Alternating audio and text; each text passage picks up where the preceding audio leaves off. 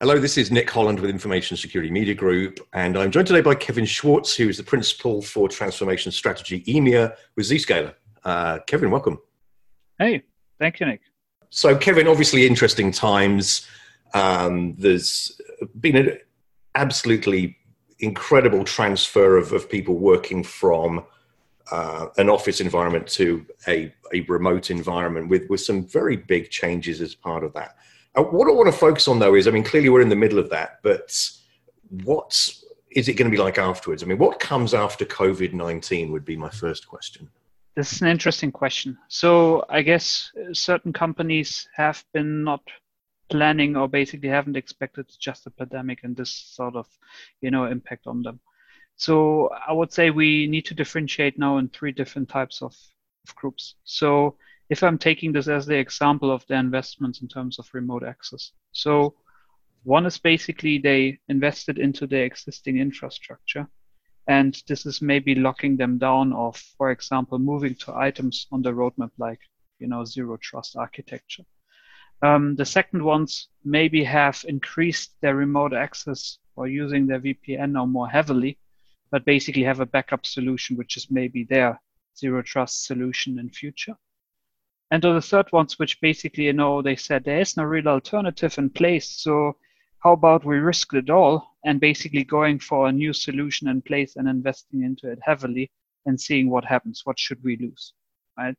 So I would say in terms of how does it look afterwards, I guess we're seeing customers that either are beyond or behind their um, roadmap by basically the decision that they felt during the pandemic times. So we've seen, I mean, again, it's an interesting time for things like investments in VPN infrastructure. Um, do you think that will stay or is this going to be downgraded again? That that's a good question. So I would say also in the sense of you know what what is going to happen afterwards is I see companies are maybe locked down into it now. So we will see again here companies that now invested into it heavily for a longer time or basically a longer period I don't see them moving away from it, even if, you know, I mean, nobody likes VPN, but I don't see that changing for now. The second ones, which may be what I described with having already invested into their future solution as a backup, have now a great chance of basically proving the solution working and maybe then have still the time of switching over. Um, the third type I described is basically, I guess, now, yeah, they are moving ahead, right? So they are, they are totally on track and basically, I guess those ones from my perspective got it right. I don't see it anywhere moving down again from the amount of people that are working from home, etc. Means people will work from anywhere. So those requirements, even after the pandemic, won't decrease. So you will need to have a high number of capacity for users dialing or getting into your private applications. So, talking about, we mentioned zero trust. I mean, zero trust is a, is a phrase that we've talked about at length, you know, in, in other conversations with Zscaler. Um, it seems to be really coming of age now in that we're moving now to, I mean, clearly this paradigm where we can see the importance of the remote worker and, you know, companies that were ahead of the game have been able to treat their employees, no matter where they are, as a, a, you know within the, the, network has been fundamental to their success in a lot of ways. So again, is I mean fundamentally, well, first of all, maybe define zero trust, which is to sort of briefly describe that, but then talk about what, what is what is the way forward? Is it zero trust?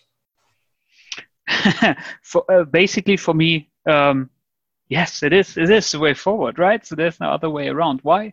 I mean, zero trust implicates, you know, that I mean, or others digital business transformation requires that systems, etc., you know, are basically everywhere. So, or basically accessible by every wherever they are, right? So, things are moving to the cloud. So, means with with your old way of working, or basically with your old understanding of trusting or not trusting, is totally redundant now, right? So, zero trust is for me the way forward. And I guess many companies before the pandemic would have answered the same way right? So they had it on their roadmap.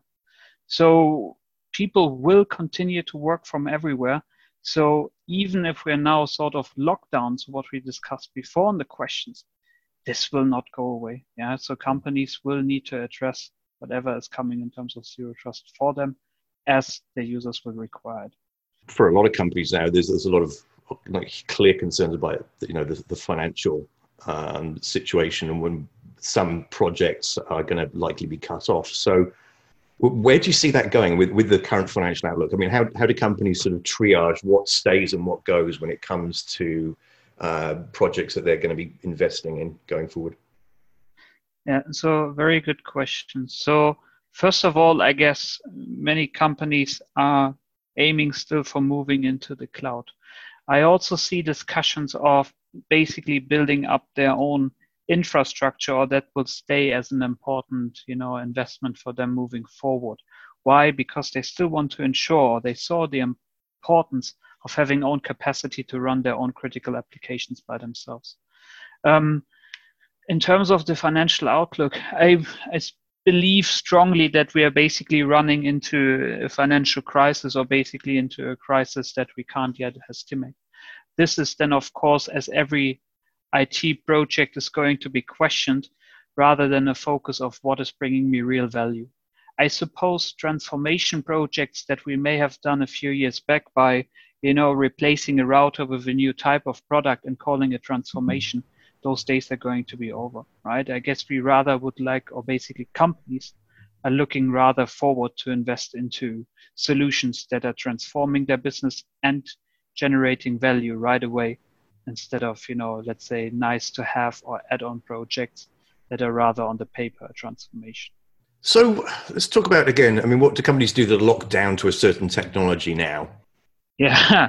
So um, basically i mean again to my favorite three types of differentiators right? So of course the ones that selected solutions like the one my company is offering i've done it completely right right? So so just joking. I mean it's um, we see it I mean, based on that example, I, I can explain it simply the best, right? So they have either now locked down into a solution that they don't like, which on their roadmaps wasn't planned to be sort of the solution in future.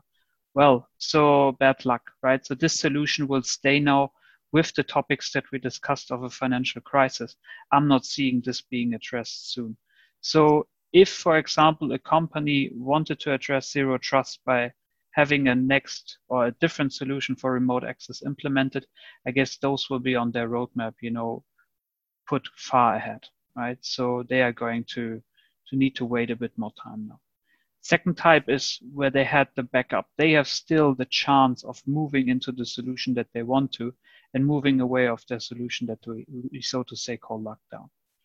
And the third ones that have now, you know, basically decided for the solution that they wanted to go anyway for as part of their roadmap, I mean, those are the ones that I would call now front runners, right? So they are now seeing the solution, they are generating the benefits.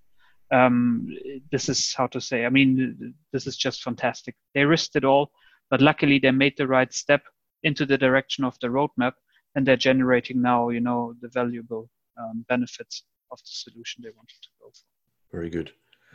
So I'm going to ask you one one final question. It is again a bit of a I'd say uh, very nebulous in terms of how this might work out, right? But it's it's. I mean, my, my, own personal hypothesis would be that this is a game changer in the way that people will travel and work going forward. Um, what are your thoughts on that? Do you think? I mean, fundamentally, you know, is is more remote work going to be established now? Is that going to be the norm? Or again what does it look like when we're through the pandemic and but now we've still got this you know we've got this remote workforce we got it but we've still got clearly the overheads of office space and things like that. So what, what's how do companies right size at the end of this? Yeah so i guess a perfect question. So i guess after the crisis everybody is first of all interested of seeing the offers and seeing their their colleagues simply because they have been long enough with their families. Um, but on a on a mid to long term, I see this shifting, right? So I guess many many areas or many sectors have never worked from home or they never thought they could work from home, and they basically saw now, okay, this is a valuable option to take. So I would say the office as we know it or basically the work that we know doesn't exist in future anymore. So this will change. I guess we will now have a huge push in different types of working options either be it work from home be it you know working in a in an environment that is like for example WeWork or whatever Regus is offering right? Or we basically you know seeing a reduced amount of um, of office space which is then shareable desks or whatever options are existing there right um, in terms of traveling um, I mean, I calculated myself. I would be normally in this time of the year already on flight number 40 or 50. Um, I guess the importance of meeting face to face will will keep existing, especially in sales environments. Um, but hey, still, I mean, we saw it now working, right? So to have meetings also face to face, like you know, just video conferencing, works in the same matter. So I guess also here we may come to 30 flights up until now and still 40 or 50, but it won't go away all. Um, really enjoyed the discussion this morning. So that was um, Kevin Schwartz, who's the principal for transformation strategy EMEA at Zscaler, and for Information Security Media Group. I'm Nick Holland. Thank you, Kevin. Thank you, Nick.